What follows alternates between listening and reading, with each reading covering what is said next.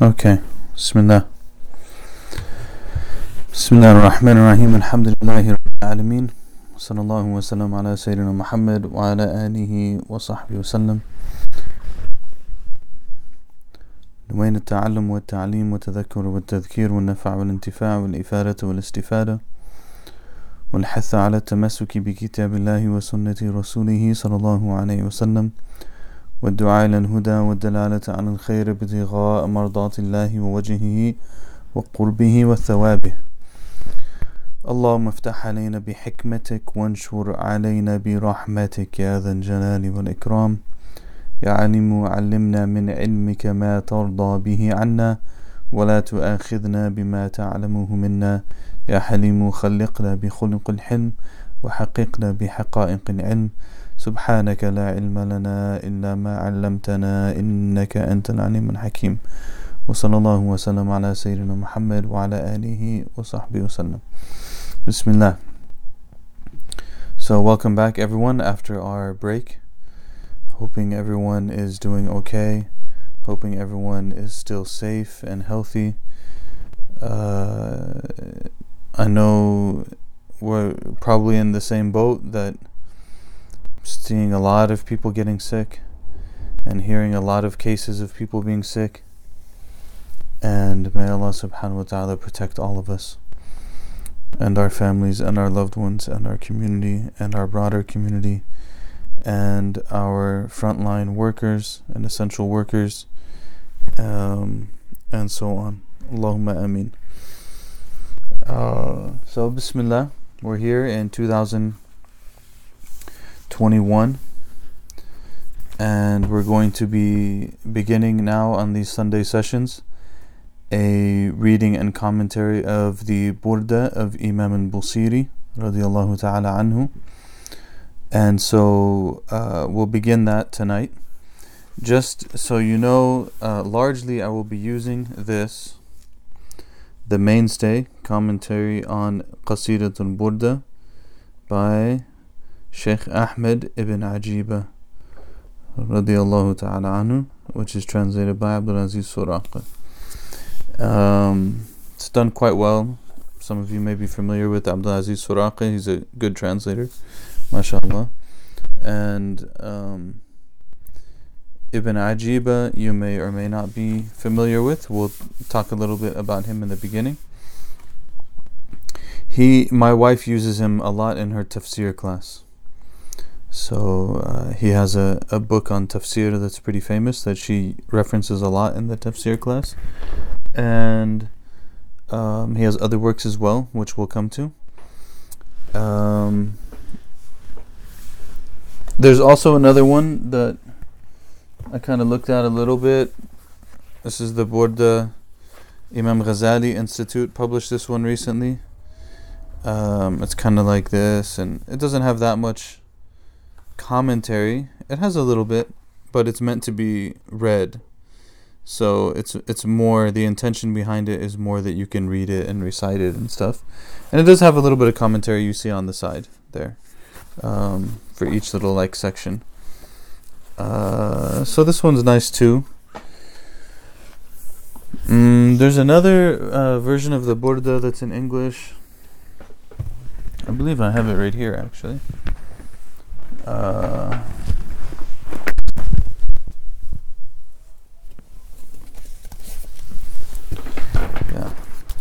This one, The Mantle Adorned, which was translated and done by Sheikh Abdul Hakim Murad. And this one doesn't have really any commentary, but it's very beautiful. So, again, the idea is to kind of just enjoy it. So, all of those are there. I think um, if you're looking for kind of like some meaning, then the first one is a good option. Uh, if you're looking to recite it, and make it kind of like part of your worship life. then the second one is good. Um. So we'll we'll do that. Um, also in in Arabic, I will do my best to review at some level the commentary of Imam al-Bajuri as well uh, before before the sessions. Uh, his is notable because he's later. Uh, Ibn Ajiba is later too. I mean, he, as we'll see, he died in 1809 of the Common Era.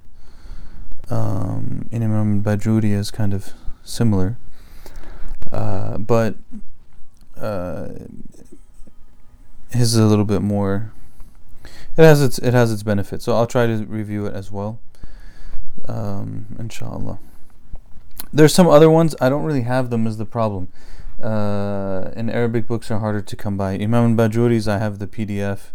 PDF gets tiring to read in these things, and I also have the PDF of uh, I believe it's Ibn Hajar al Haytami's commentary on the Burda, but it takes a little bit of. I wish I could get them in print, but Allah musta'an. Any case, we'll we'll begin. Um, the idea with the Burda, I think, is important to kind of put in the beginning. There's a number of things to kind of think about as we go into it. Um, the first of them is that you know there's different kinds of how should I say, texts, and there's different kinds of interactions with texts that we can have. And the Burda is a poem that is meant to be sung as an act of worship, you know, as an act of praising the Prophet wasallam and remembering him and his life and his noble qualities and so on wasallam. And so the idea with that is not always to have like a really deep commentary but rather to go through the work and understand whatever is in it and being said, and then um, be able to thereafter, whenever I'm reading it, I, I have now the keys to unlock what it is that I'm engaging with, and I can have my own reflections and my own um, sort of internal back and forth with the text. So it's not always, for example, Ibn Hajar al Haytami's commentary is is really uh, long. I think it, if I'm not mistaken, the one that got published recently was like almost a thousand pages. So it's it's very expansive, and they I, we don't want want to really do that. We want to, as you usually see with the things that that I teach, I try not to spend forever on them. We try to get through some things, and um, because you know we want to learn, of course, but my general assumption is that people who are attending these sessions are not here to like become ulama. We're here to learn and to become, you know, to, to, to benefit some things and to deepen in our understanding of the religion and try to improve upon it. And so uh, sometimes, you know, we keep things rather simple. And I myself am not from the ulama to be able to uh, give much more than what we already give. Allah musta'an. So we'll begin, inshallah, this text, and um, so that I think that was the I think that summarizes the things that I was going to say about it. Yeah, th- but I, th- you know, the other thing is that we want the Burda to become part of our life. It's definitely a work that has been used in a devotional context since its writing. So it's and and we'll talk about that when that was. That's about 700 years ago. So, for all of that time now, the Burda has been used as a means by which to worship Allah subhanahu wa ta'ala. That might sound funny to, to people, it really shouldn't, but I've noticed that sometimes now, in um, kind of like in modern Muslim communities, we have really strange understandings around things. So, someone might feel like kind of funny about that. There's no reason to feel funny about that. I mean, people used to use Bukhari as a means of worship. They read Sahih al-Bukhari as a as a um, act of worship, not just an act of learning, but an act of like I'm praising the Prophet sallallahu alaihi wasallam. I'm learning about the Prophet sallallahu alaihi wasallam, and learning about him and saying sallallahu alaihi wasallam is a devotional act as well as an intellectual act. And so uh, the Burda is like that. Even certain verses are said to have um, certain benefits we won't get into that too much. Uh, but you know, it's not uncommon for people to take the Burda as like a weekly recitation that every week they'll get together and they'll read it or they'll read portions of it. We used to do that on Thursday nights, believing together. When we used to get together, we used to read the Burda almost every time, some part from it. Uh, so, inshallah, may those days come back. Okay, so that being said, we're going to begin with the biography, brief biography of Sheikh Ahmed ibn Ajiba and Hassani. So, this is the commentator. The commentator. Uh, perhaps I might even change the name of the, the class to call it the mainstay, just to kind of differentiate it. Some of you may have seen on the SoundCloud, there was a class that I did on the Burda. Um,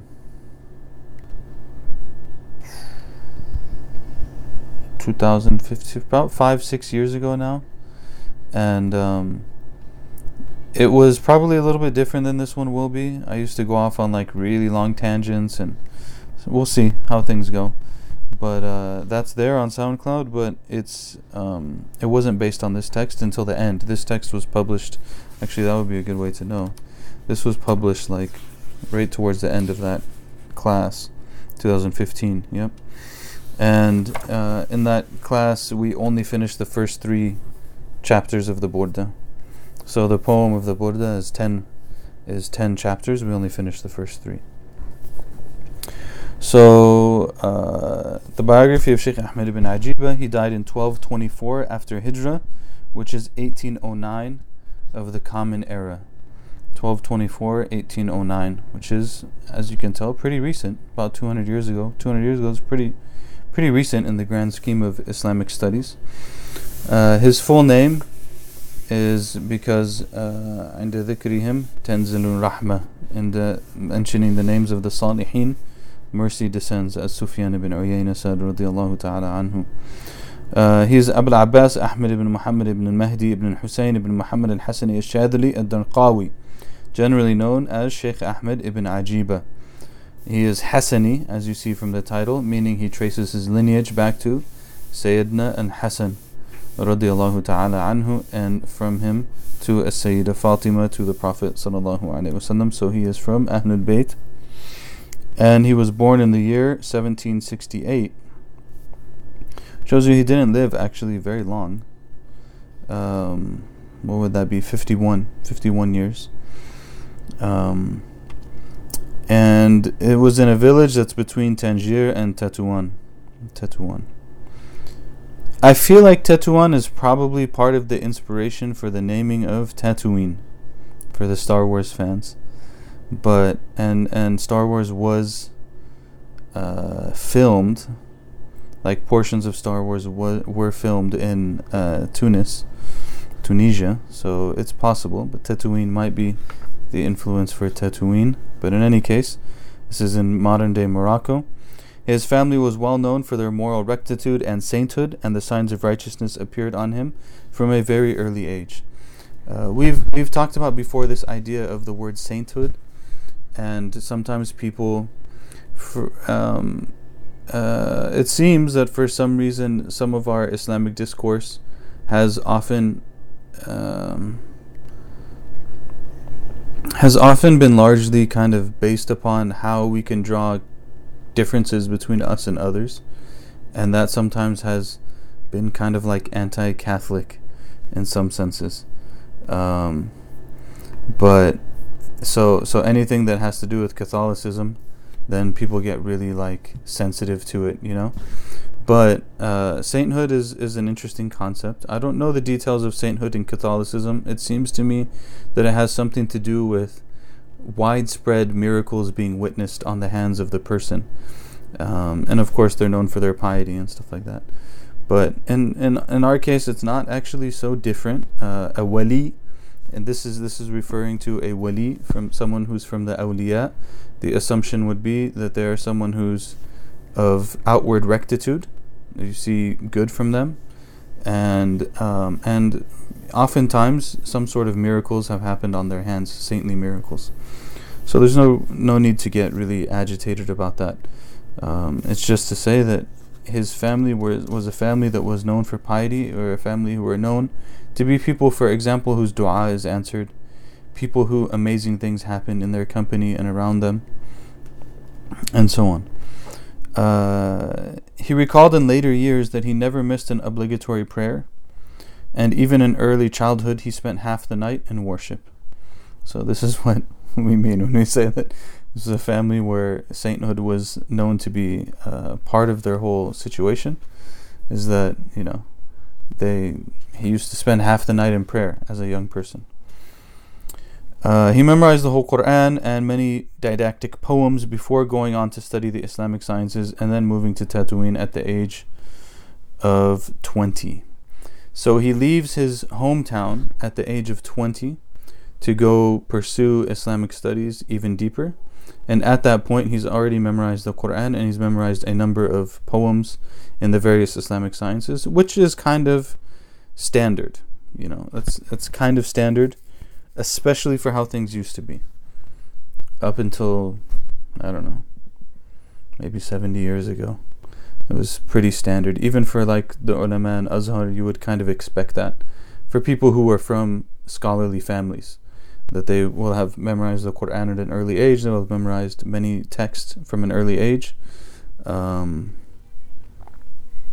you know, I was talking to uh, Sheikh Ahmed Saad recently, Allah preserve him, and he was saying that uh, some of you may know him. He teaches in English from the UK, or in the UK, and his father was a scholar, and he grew up in like the Azhar system. And he said, you know, because of his father, you know, and, and they were kind of firm on these things. He memorized the Quran and he memorized Alfiyat ibn Malik, thousand line poem on grammar, at a very early age. Uh, before he started to go into other things. So this is kind of common. He did that, and then at 20 he went to go uh, study more seriously, and he continued to seek knowledge, receiving licenses to teach and taking up teaching positions in the city. At the age of 40, he moved to Fez to pursue advanced studies with the most erudite scholars of his time. So you see the progression. In his early years, he lays his foundation in his hometown. Then he travels to like the, an, a closer, bigger city to his hometown when he's 20 and continues his studies even further and begins to teach. And then at the age of 40, he leaves again to, to the, the big center of learning in Fez, which is one of the, the big centers of learning historically around the Muslim lands, and um, begins there. After two years, he returned home and dedicated himself to the remembrance of Allah. So after like two years of doing that, he's like, I'm done. I'm to just go into worship mode. Um, he's still kind of young here at this point, 42. But one thing that we would see sometimes in Egypt, which I thought was really cool, was whenever you go to the masajid in the at Fajr time, any masjid that I went to at Fajr time, I found a little group of old men. And they were there every single day for Fajr. And they would sit together and they would drink their tea and they recite some Quran and they have their little jalsa, they have their little gathering, their majlis and every day they did it and this was kind of like you can tell there's there's kind of like an, an embracing of the aging. Like okay now i reached a certain age. It's not for me now to be like busy with all kinds of organizational stuff planning and doing this and that and all of these type of things that people get involved in a lot oftentimes when they're younger. But now i'm older. It's for me to just sit down worship allah make dua try to do the best that I can. And this is the stage that I'm in right now. And of course, you still meet people and you talk to people, you give them advice, you you know, but you're in more of like a, almost like an an advisory role, a a grandfather role in a sense, and you would see kind of like an acceptance of that. But he's after two years he went back, he was to worship Allah.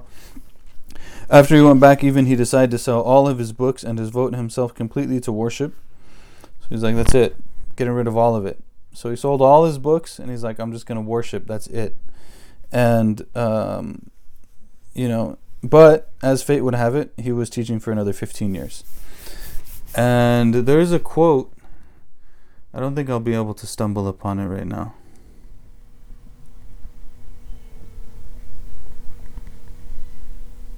SubhanAllah. It's a really good quote, though. If I remember, I'll, I'll bring it next time. There's a quote that he brings, Ibn Ajiba brings in his commentary on the Hikam. We've covered the Hikam in the past of the Ibn Atta, as-Sakandari rahimahullah. He has a commentary on the Hikam. There's a quote that he brings in there, I believe on the second wisdom, that talks about kind of like this issue um, of wanting to leave teaching, and then in the end, he still ends up teaching for 15 years. And by that time, many, many people had benefited from him. Many of the great scholars of his time, or the scholars of his time, had already benefited from him. Um, and, you know, he was known for his worship, he's known for his teaching, miracles are appearing on his hands. He decides to go back to Fez with the intention of visiting his teachers and those known for righteousness. And on the way, he traveled via Beni Zarwal in order to visit the great and famed Gnostic Mawlay al Arabi al Darqawi. And his foremost student, Darqawi's foremost student, the Gnostic Muhammad al Buzidi. Um, these are very famous people in the world of spirituality. Uh, Mawlay al Arabi al has uh, there has there is a small work that has been um, partially translated of his. I believe it's here.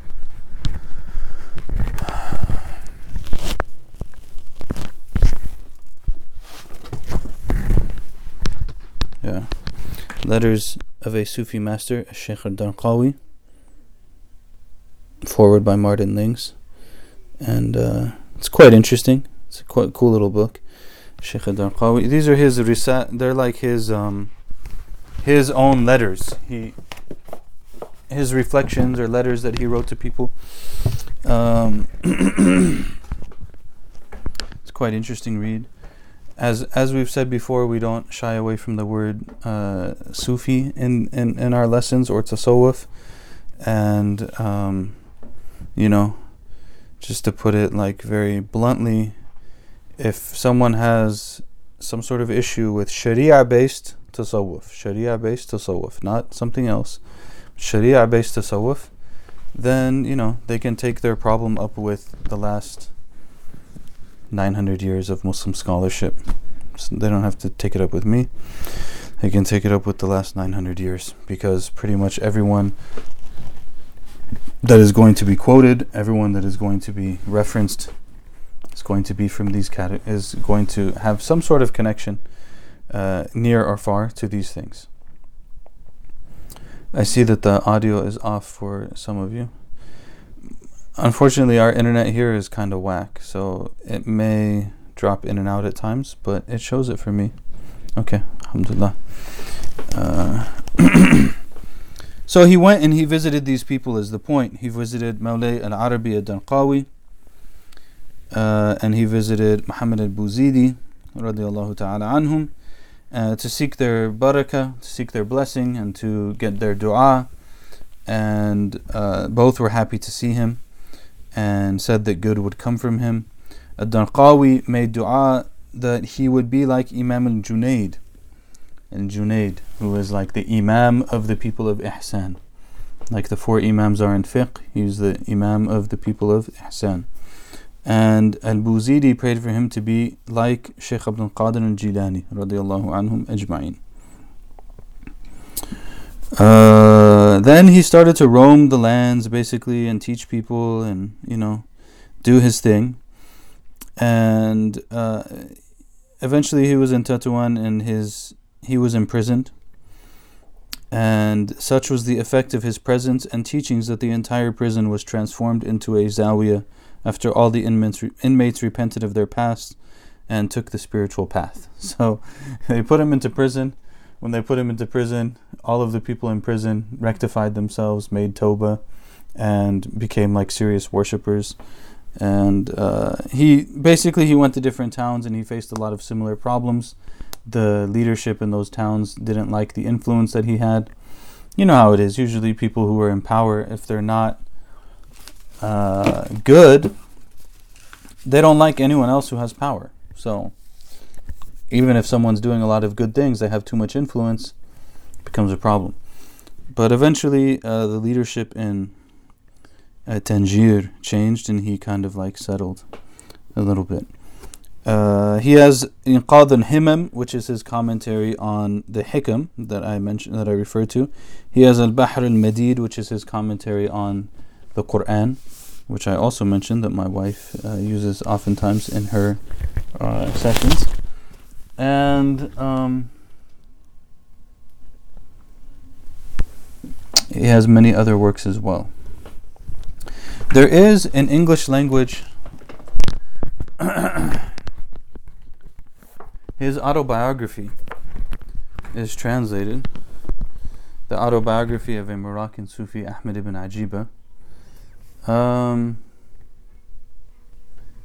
you know, like if you're into these things, read it. If you're not into these things, don't read it because, uh, you know,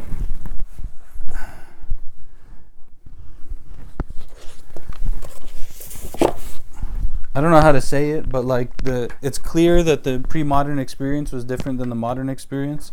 And so like the way that these people lived, the miracles that they experienced, the things that they saw, sometimes it's hard for us to swallow, especially as like Americans. Um, so if you're like, you know, not everyone should read it. If you're into that kind of stuff, go for it. If you're not, just leave it alone. Uh, but if you read it and you find things to be kind of like strange or weird or whatever, you know, keep in mind everything else that we said about his biography before the age of 20, and then from 20 to 40, and then so on and so forth. And also keep in mind that you might find very similar things reading other biographies of great scholars throughout Muslim history. So, Take it as it is. He died in 1224 after Hijrah 1809 during the lifetime uh, of both of his teachers. And may Allah subhanahu wa ta'ala be pleased with him. Okay, so now this is. Uh, that's Ibn Ajiba. Ibn Ajiba. We're not going to use all of his commentary, I'm just using it as kind of like a skeleton. Okay? Number two biography to open is the biography of Imam Abu Abdullah Muhammad ibn Sa'id al Busiri, al Busiri, who is the author of the poem. Okay, so the second biography is that of the author of the poem. He died in 694 after Hijrah. 694 after Hijrah, and which is 1294 of the Common Era. 1294 of the Common Era um, this period that he lived in was uh, an extremely just wild time. You know, this is kind of similar for like people who watch Ertugrul and stuff. This is a very similar uh, time period. The Crusaders are all over the place. Um, the the Mamluks are battling with the Crusaders in Egypt. He was part of these battles. Him and his teachers. Sheikh Abul Hassan al-Shadhili, uh, Sheikh uh, Al-Izz ibn Abd salam um, uh, Ibn Ata'illah, they were, they were, these people were all contemporaries. Um, also in that time period is like Ibn Daqiq al-Eid, um, uh, many others, subhanAllah, in this time period, like huge names. I don't know what was going on. There was some sort of revival happening. So he he's the poet the truthful and sincere lover of the Messenger of Allah sallallahu alaihi wasallam. His full name is Muhammad ibn Sa'id ibn Hamad ibn Muhsin ibn Abdullah ibn Sanhaj ibn Hilal ibn Sanhaji al-Busiri in the year uh, 608 he was born in the village of Dalas Dalas in the region of Banu Yusuf ibn Sa'id in Egypt where his mother had grown up so he was born in Dalas and uh, you can see that his asl is that he's Sanhaji, which is usually from North Africa, uh, like the Maghrib, but somewhere in his lineage, many several generations back. Mm, this is not so uncommon in Egypt. I've seen this from a number of people in Egypt who, when they go back a number several generations, their several generations ends up in the Maghrib. Uh, in any case, he spent his youth in Busir, his father's village, which is a hamlet between Fayoum and Beni Suef. Um, so that's where Busir comes from, Busiri, Busiri. Some people say Busairi. Um, so a lot of these names of like villages and stuff end up with multiple pronunciations. While still young, he immigrated to Cairo and in one of the small mosques there, he memorized the Quran and learned the elementary sciences of the Sharia and the Arabic language. And he had beautiful handwriting, so he actually made money by writing people's tombstones. By writing tombstones. And then uh, as a calligrapher. as well as being uh, a poet and serving in public offices in in the town or the city of Cairo. Um, he worked as a clerk. He worked basically in civil and as a civil servant in the local government. Um, and all throughout, he's still a poet. So you know, he would go through the different things that he goes through as as as working in the government, and then if he got upset, someone might get smashed with a poem, and so he started to have some difficulties here and there. Um, so it says, as a result, al-Busiri compiled a number of invective poems against them, exposing their infamies about people that he was disgruntled with uh, in the civic service. Uh, soon that kind of like gave him problems with Egypt's political elite, and they began to spread rumors about him and stuff like that, and he was removed from all of his government work. He was in Cairo, went back to Cairo, tried to start a school. It didn't really work out either. And eventually he decided to go to Alexandria. Decided he's going to leave Cairo, he's going to go to Iskandaria, Alexandria, which was known at that time as well as like a place of piety and a place of knowledge and so on. And that and that's where his Sheikh Abu Abbas al Mursi radiallahu ta'ala anhu lived. So he went and he stayed with him, or he stayed close to him. Uh, when we did the Hikam, we mentioned that Ibn Ata'illah was also a student of Sheikh Abul Abbas al Mursi, and how amazing it is that Sheikh Abul Abbas has one student who wrote a work that really deals with fine combing our understanding of Tawheed, which is the Hikam, the spiritual wisdoms of Ibn Ata'illah. And his other student, who is Al Busiri, wrote the most famous poem praising the Prophet of basically of all time. And uh, so between his two students, you have the Shahadatain. You have Ashadu an la ilaha illallah and you have Ashadu an Ashadu anna Muhammadan Rasulullah sallallahu alaihi wasallam. Sheikh Abul Abbas was uh, an amazing figure. One of the stories that's told about him was that one time the three of them were together. He was with three of his students, all of them together. One of them is Ibn Ata'illah, and the other one was Al Busiri, and the other one was Al Izz ibn Abdus Salam. Al Izz ibn Abdus Salam. I believe Dr. Miriam Shaybani wrote her PhD around him. Uh, he's a really interesting figure, very famous jurist.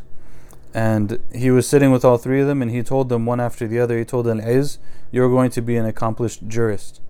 And he told uh, Al Mursi, uh, he told, I'm sorry, Ibn Ata'illah, you're going to be given wisdom from Allah. Allah is going to give you wisdom. And then he told Al Busiri that uh, he's he's going to have like a special uh, rank in praising the Prophet sallallahu alaihi wasallam. So he, he foresaw this, Abu Abbas al Mursi.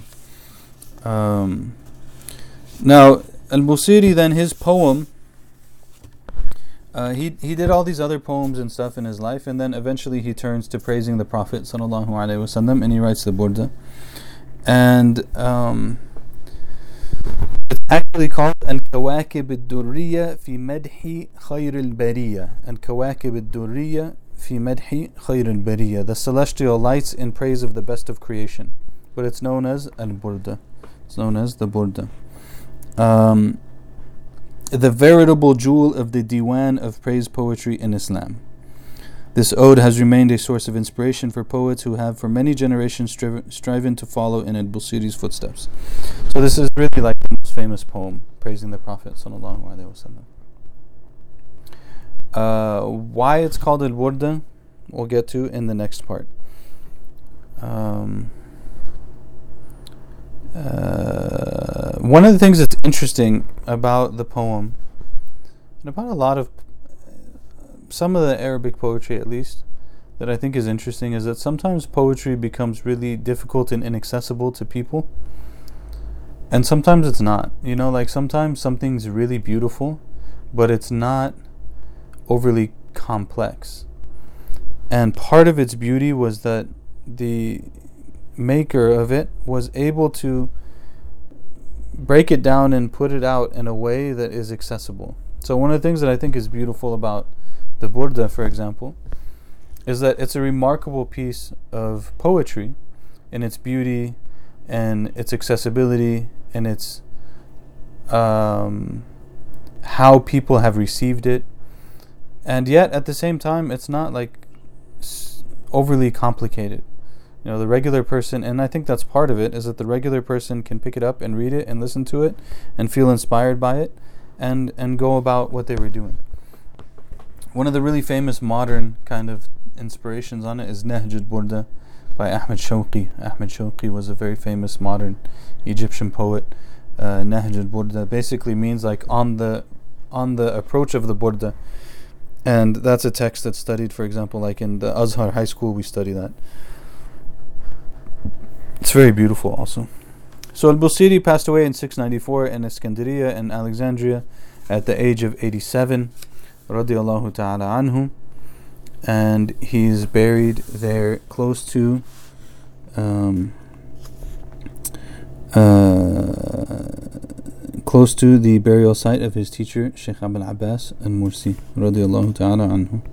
He also wrote other poems praising the Prophet sallallahu alaihi wasallam that are very famous as well, like Al Mudariya, Al Mudariya, Qasir and Qasiratul Mudariya fi Madhi Khair al Bariya, the Mudariya Ode in praise of the best of creation and also in Qasida and Muhammadiyya which we've read also on our uh, Thursday nights uh, محمد أشرف الأعراب والعجم محمد خير من يمشي على قدمي This is he also wrote that poem, radiallahu ta'ala anhu, al-Busiri. And he also wrote another one that's famous called the Hamziya. the Hamziya in praising the Prophet wasallam. May Allah have mercy on al-Busiri, grant him a goodly abode, and may he benefit us by the fragrant breezes of love, whose redolent scent comes from his praisings of the beloved and chosen one, sallallahu alaihi wa alihi wa.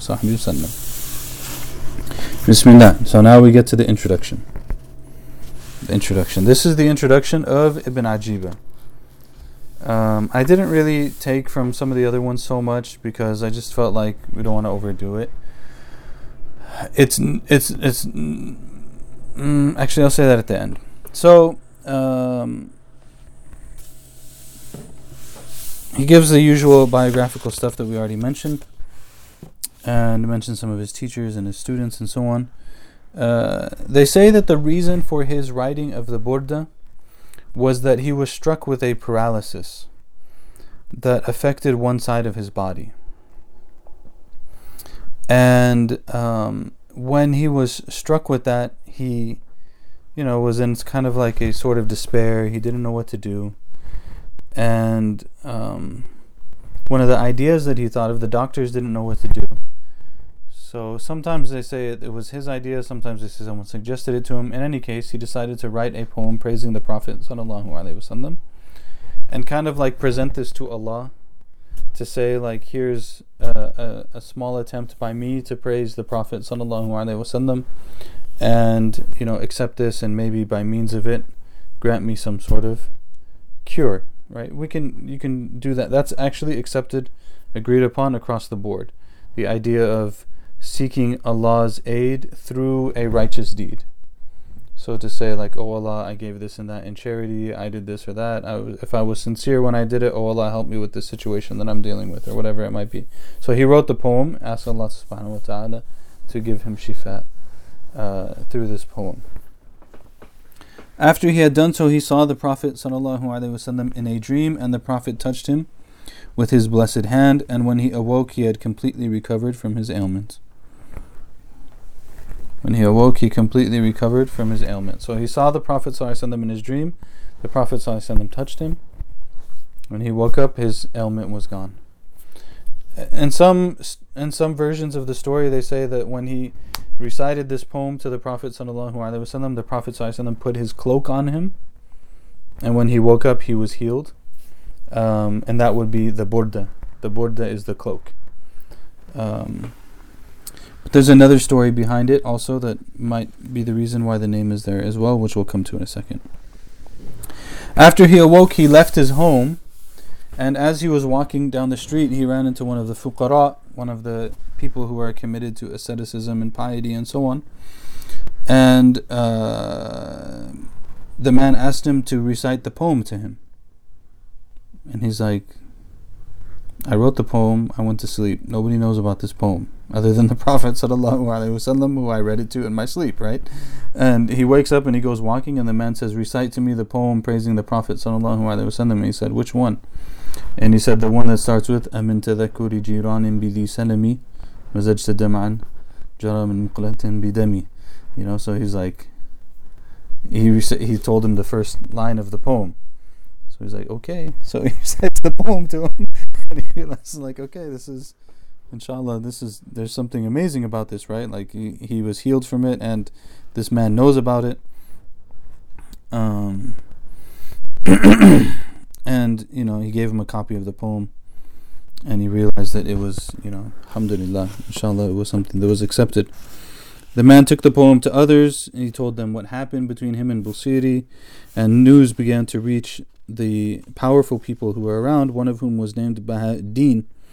And it made such a uh, impression on the. He was a wazir, he was like a, you know a government official, high-ranking official, and it made such an impression upon him that he took a vow that he would only hear it while standing up barefoot and bareheaded.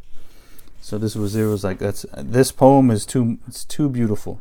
So I'm only gonna, if I hear it, I have to stand up. I'm gonna be barefooted and bare, bareheaded, like in a state of complete humility. And uh, he would recite it frequently, listen to it attentively, and it became the constant companion of him and his household. Uh, Sa'ad ad-Din al-Faruqi, who would attend these gatherings of the wazir, was afflicted by an eye disease that left him on the verge of blindness. During that time, he saw in a dream he saw a dream in which someone said to him, Go to the, Wazir Baha'u'ddin and take the burda from him and place it over your eyes, you will be healed. So this man went to the Wazir, he told him the dream. Uh, the Wazir didn't know what the burda was, which poem is the burda, because it wasn't known by that name at that point.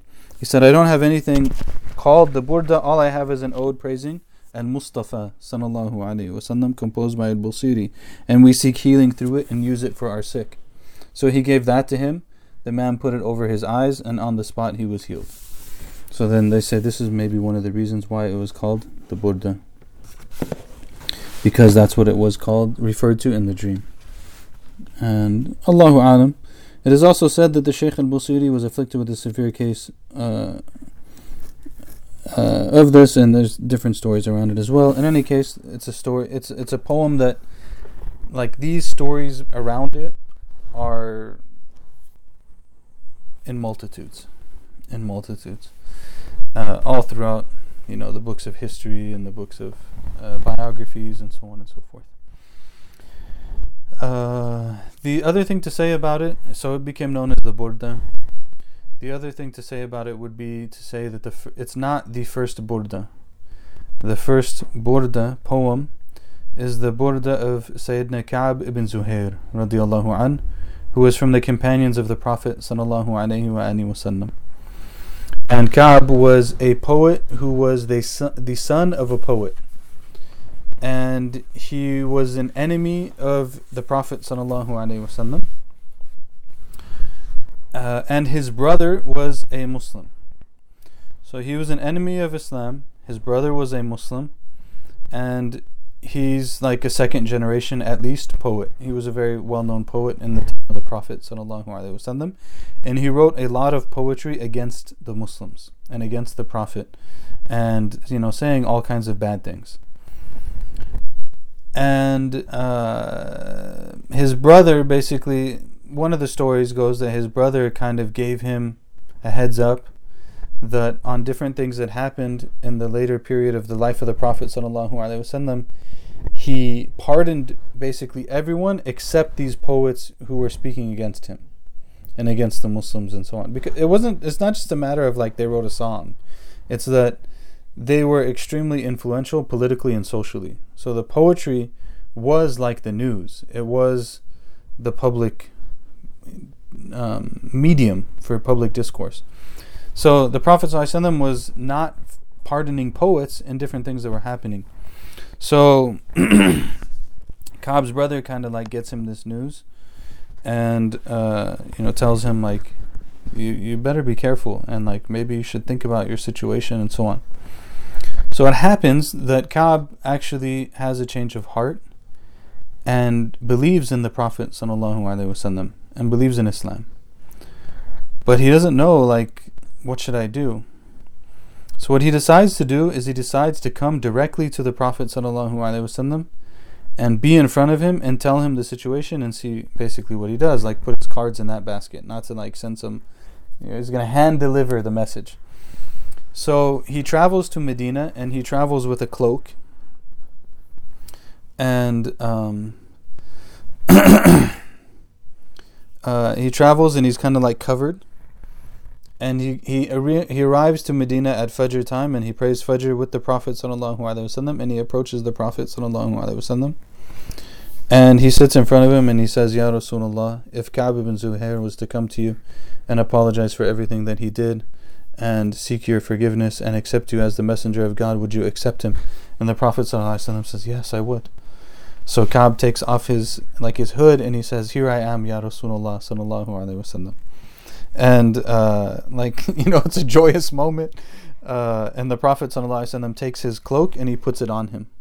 So this is the the burda. He puts takes his cloak and he puts it on him.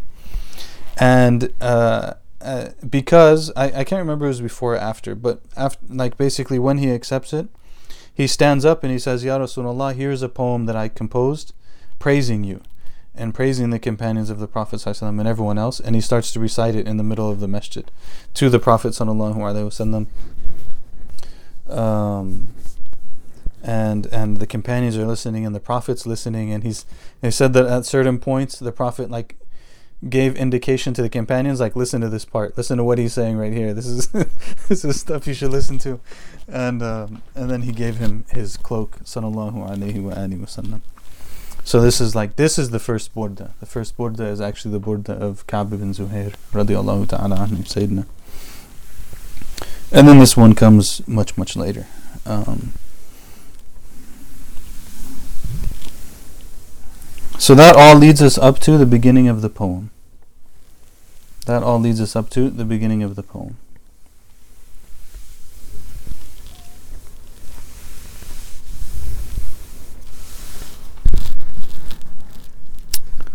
Um, someone said, My mother says my grandmother recites to the the burda on the water and treats them when they had minor insect bites. You recite the burda on some water and they put it on the uh, they put it to protect from insects, basically. Yeah, people do. People found different kinds of benefits for this stuff. Is that you know someone would say, "Oh, that's a that's a bid'ah. It's a blameworthy innovation." Um, you know, there's there's text of. Uh, I mean, these things are. It's not that there's a text against them, so it's kind of like bitajriba. It's by experience. Someone may find that they might try it. They might feel like they might be reading a verse from the poem and be like, oh, this verse, I think it seems like there's some sort of indication here that it could be a protection from this or that, and they might do something. And if they find that it works, alhamdulillah, call it a placebo, call it Allah. There's barakah, there's blessing in these things, there is unseen.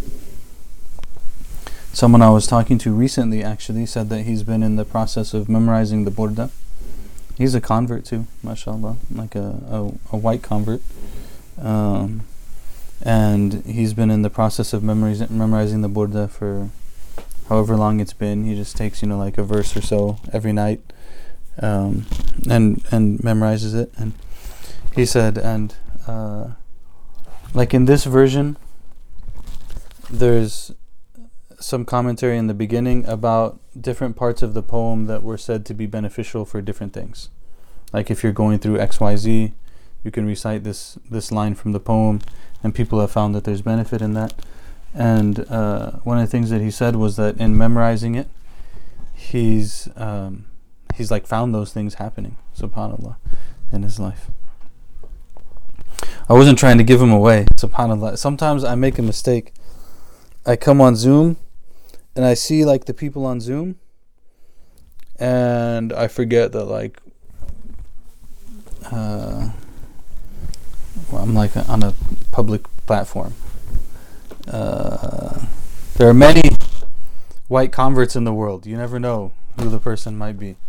and may Allah subhanahu wa ta'ala accept from him. That's really amazing thing. Uh, all right, so we have to at least do the first line. Inshallah, we'll do the first line, and um, and then we'll move on. So, Bismillah ar-Rahman ar-Rahim. The first section of the poem is what they translated as nostalgic rhapsody and love complaint. Nostalgic rhapsody and love complaint. We're not going to finish the first line, we'll just open it. Um, the tradition of Arabic poetry is to start the poem with basically a love story. Even Ka'b ibn Zuhair, who's reciting his uh, ode in front of the Prophet wasallam, started it with that. Um, it's escaping my mind right now, but uh, um, even he started it with that in front of the Prophet sallallahu alaihi wasallam. And so it's it's what they call al wuquf al atlal, al wuquf al atlal, which is to stand on the sites, stand at the sites where you remember your beloved. And there's something that's really important about this. That's why I said we're, we can kind of like open it a little bit. We're not going to get into it, but uh, today. Um, and basically, the idea is that the Arabs were nomadic, right? And they lived in tents and they traveled from place to place. And the image is the image of the lover coming upon the remains of the campsite of the tribe of the beloved. Right? So the beloved is camped in a particular place they do whatever they do there. They're going to burn some fires. They're going to do their thing. And then after a little bit of time, they're going to move on to another area because they were nomadic. And so now the lover is coming who's longing for their beloved. And they're seeing the, the ashes in the ground and the, the marks in the earth where the tent pegs used to be. And maybe the animals, even the animals, uh, you know, droppings and stuff like that. And all of that to them is just a, remem- a reminder of the beloved. And so the, the, the tradition of Arabic poetry was to begin with this scene. Regardless of what the person is writing about, they'll begin with this scene of kind of like longing for the beloved. And uh, the, the, the Burda is no different in that regard. It begins with about 10 verses, I believe, of longing for the beloved. and kind of like discoursing with oneself about the feelings that they have in that whole situation, which also is something to kind of like reflect upon. Um, it's taking taking yourself, so you feel this uh, deep love and longing and and and and um, distance from the beloved and so on and so forth. That's leading to certain emotions and you take that and you put it as if it's a third person and then you have a conversation with them. So this is oftentimes what would happen in these opening sessions. So he said like what's the reason why he would leave that when he's talking about the prophet sallallahu alaihi wasallam? And why would he still do this like love story type thing? And one of the re- one of the wisdoms they said behind it is that the reality of it is that it it stimulates the heart right? Like these the, the the love story stimulates the heart. It opens the heart. It gets the heart to to start thinking about these things to to allow itself to enter into the realm of emotion and the realm of love and so on and so forth. And so there's it's still important to do. And of course in in his poem here his beloved is the Prophet sallallahu alaihi wasallam. So it's not like he's uh, calling out to some sort of like illicit relationship or something. It's not what it is here. Uh, he's calling out to the Prophet sallallahu alaihi wasallam, and that is the beloved, Al Habib Al Mustafa sallallahu alaihi wasallam. It's a longing for him. Um, so the idea is that it should shake the heart. The wisdom behind mentioning these things is that they stir the listener and evoke yearning in the heart for the object of praise. They get you they, they get us in the they get us in the mood, so to speak, or they get us in the in, in the zone for what is to come. Um, and that also is something to, to think about is that these not just in this but in a lot of things in life um, how we set the stage is extremely important and we talked about that a lot in the majlis because you know like the idea of burning incense before people arrive was intentional right like the idea is that when you enter the space you smell something good or when you have someone who greets you and they ask you how you're doing or they offer you something to drink, that's also intentional because it makes you feel a certain way as you're coming in. Um, the color choices have an effect on the person. The design of the room has an effect on the person. You know, it's like sometimes people will say, "Hey, you know, they invite you to give a lecture or something, and then you go to the lecture, and the lectures, you know, almost no matter what you do, the lecture is a disaster." And it's a disaster because the way that the room is set up just won't work. Like one time we came to a lecture and the room was really narrow. Okay, really narrow and long. And the speaker was in the middle. And the brothers are on one side and the sisters are on one side. So actually, the middle of the room is empty in front of the speaker, and the two wings have people on them. And to talk to this side, you have to turn all the way this way and to talk to this side, you have to turn all the way this way. So it's just never going to feel right. Like the, it's not it's not going to work. And, and, there's probably in that case not a whole lot you can even change about the room to fix it. Sometimes there's things you can change um, to to help the situation. The point is that the setting matters. The setting matters. Um, There's a lot that can be said about that, but you know, I I learned it from this concept in particular was taught to me by my brother-in-law who's a filmmaker. Was like the the angle that you take, the lighting that you use, all of these kind of things are going to affect the way that the person experiences it. And he would also bring that into like if he invites someone to his home, he's going to host them in a very particular way. Like every experience is going to be affected by the setting. So the poem that's going to praise the Prophet wasallam, the setting that leads into it is this first chapter on love, and the second chapter which is on purifying the soul So there's the third chapter begins the praising of the Prophet wasallam, but the first chapter is on love, and the second chapter is on purification of the soul, and both of those are necessary precursors to engaging in the praise of the Prophet وسلم, and really getting something from it. So I think that's a good place to stop. Next time, inshallah, we'll begin on أمن تذكر جيران بذي سلمي مزجت دمعا جرى من مقلة بدمي and we'll begin to talk about that inshallah.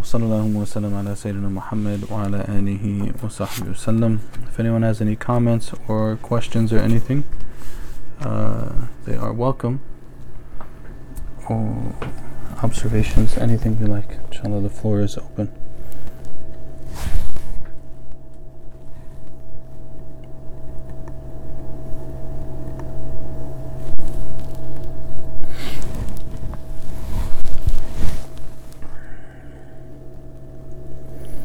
Do the cloaks exist in any museums? Uh, there is that one. The um, they say is the is the cloak of the Prophet sallallahu alaihi wasallam that's in the museum in Turkey. Um, Allahu alam.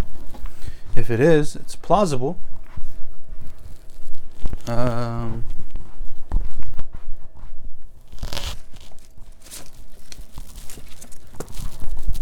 it's this one.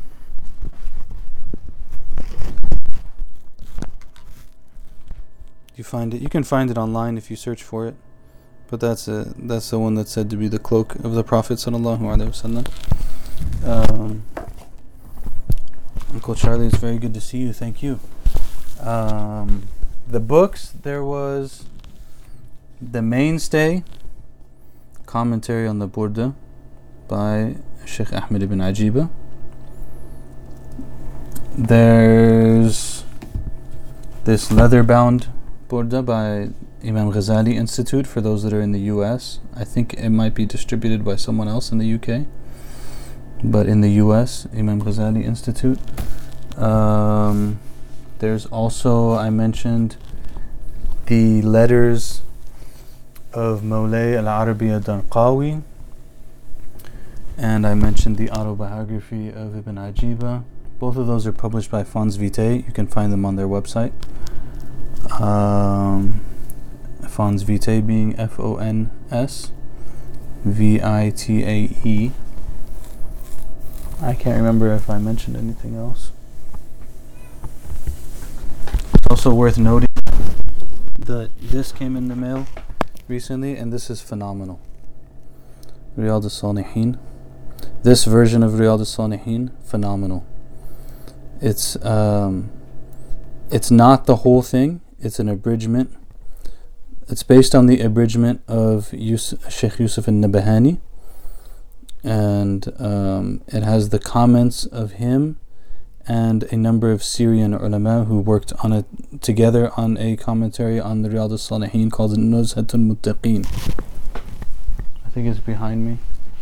Uh, so it's like shorter in terms of the absolute number. It's not several thousand. It's like uh, 700 hadith, but each one has a little commentary too. Wisdom of the hadith. It's very beautiful, very well done. Very, it smells nice too. Um, so highly, highly recommend that one. I've often recommended that a home should have Riyadh al-Salihin. My only concern with that was always that sometimes you need just a little bit of commentary on the hadith to make sure that you understood it right. And the ones that I had found for Riyadh al-Salihin in the past had commentaries that I didn't really like very much, and this one is very good. So mashallah it's really good i think you know like uh, kind of thing that every home should have uh chaplain sundus are you which which one which one are you referring to in your question